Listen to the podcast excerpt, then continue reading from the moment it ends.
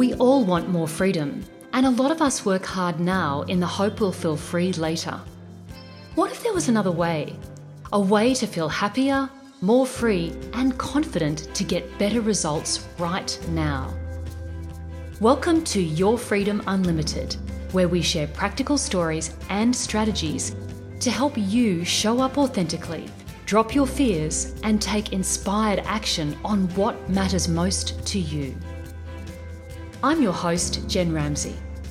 As a coach with a love for metaphysics, science, spirituality, and strategies that get results, I'll help you step away from self doubt and create a powerful new story for your life, business, or career.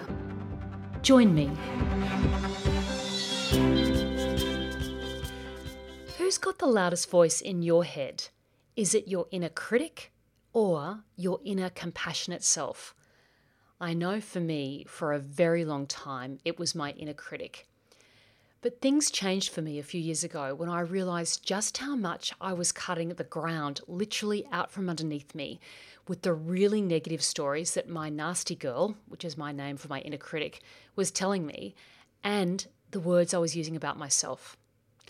It took quite a long time, but after a lot of difficult and painful moments, mostly self inflicted, I realised the vital importance of self love and inner compassion. I also realised that the voice we choose to listen to in our heads is a choice that we make every single second and every minute of every day of our life. So the big question is what do we choose? Do we choose to listen to the inner critic or the inner compassionate.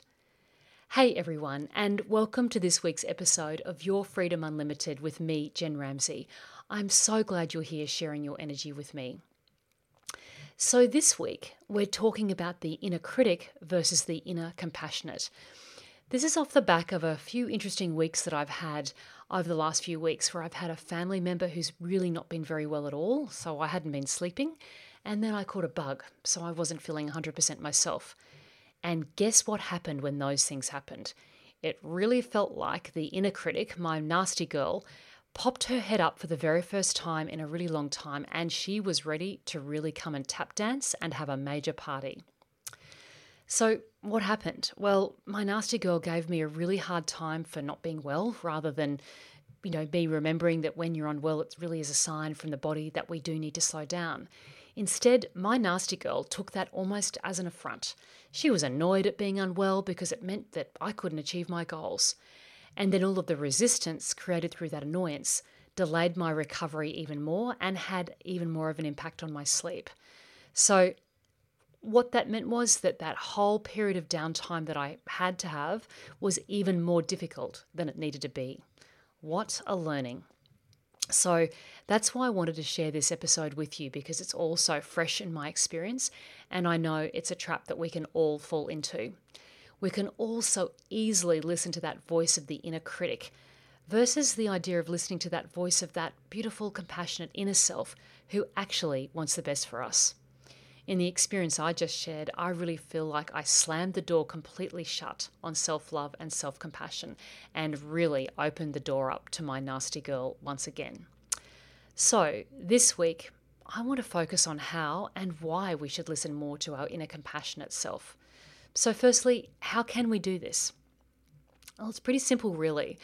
As you know, I speak a lot about emotional frequencies on this podcast. What I mean here is that the frequency that we focus on, the emotional frequency that we focus on and hold in our bodies and our energetic field is what we get. So, if we really want to drown out the voice of the inner critic, we need to focus on raising the voice of our inner compassionate. The best way we can do this is by being really conscious of our emotions and, as much as we can, to really hold the frequency of self love and self compassion inside ourselves. And I'm hearing some of you think right now, well, that is way too hard. I, I don't know if I'm in that space of being really self loving and self compassionate. So let me ask you a question Is there someone else or another being in your life, like a pet, that you love? Are you caring, kind, and gentle to them? If you're kind and gentle and caring to them, then you can do this for yourself even if it doesn't feel like you can right now, you really can in time. I know it might not be something that you feel could come very easily to you, but it can happen, and I promise because I made it happen. So that's how we can start to drown out the voice of the inner critic is by really focusing on our emotional frequency, by really bringing in those feelings of self love and self compassion. And I'm going to talk more in episode 67 about how we can do more of that. But before I get there, I really wanted today to speak about the benefits of self compassion and self love and how we can really, you know, what are the benefits of really bringing this type of feeling into our life? So, I've got six good reasons to share with you. So, let me share them with you. The first benefit of having some self compassion and self love is that we have a lot more energy. So, a lot of us have the habit of being very hard on ourselves to, to achieve an outcome. And I know that I certainly did that for a long time. But what I realized is, and I'm not sure about you, but what I really found was that beating myself up and working hard at all costs to get to some sort of goal or end space was a very tiring and really draining way of approaching my world. Especially when I realized there was a much easier way to that would bring me much, much better outcomes and much, you know, reap much better rewards. So how do we do that? Well, we listen to that voice of the inner compassionate and we don't listen so much to the inner, inner critic. And when we do that, everything is a lot easier and we have more energy for ourselves. Why is that? Because we're not putting a lot of negative energetic resistance in, into our field, and it means we've got more energy to actually do what we'd like to do. So, what I'm talking about there, I'm talking about when when we're feeling those critical when we're feeling those critical feelings or thinking those critical thoughts, it actually is a downer on our energy. And that brings us down. It creates resistance and it creates negativity. And when we're in that space, we're not going to we're not going to be able to take in and, and feel good feelings and, and we're not going to be able to actually make a step forward.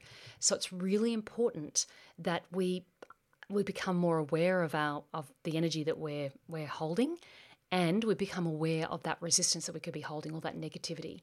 Because if we can replace it with an energy of self love, of flow, and compassion, then everything is so much easier. You just step into that flow, and we can achieve so much more, and we have a lot more fun.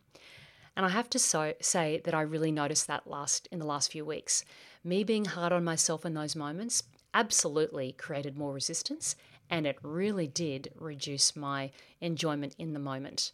And um, it, I wasn't feeling well, and I was, I was, I'd lost some sleep, and me being negative and down about all of those things made me feel even worse.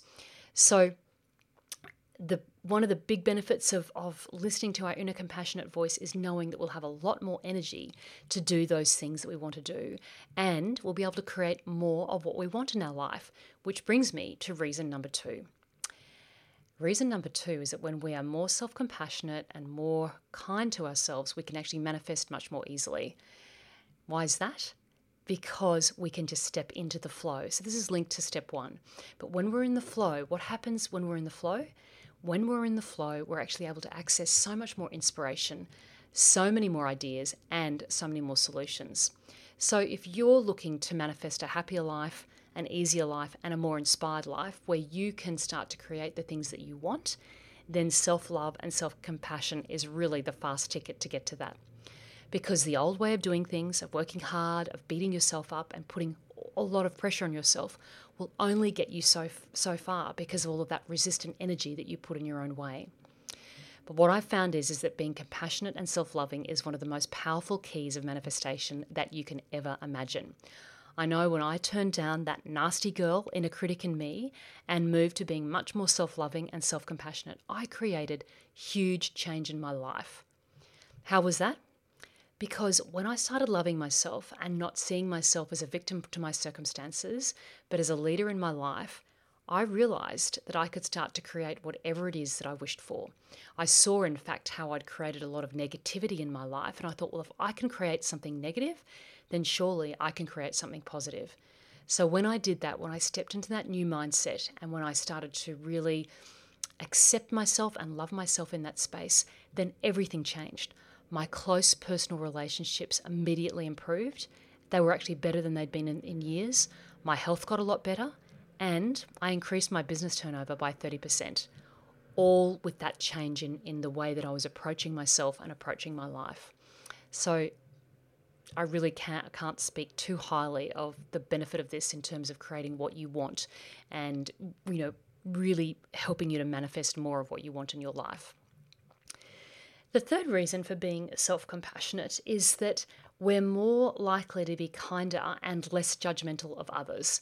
And I'm not sure about you, but sometimes I'm so aware of, I've been so aware of, of how I have been judgmental of others. And again, that's creating more negative energy in my life and in, in my energetic field that I don't really want.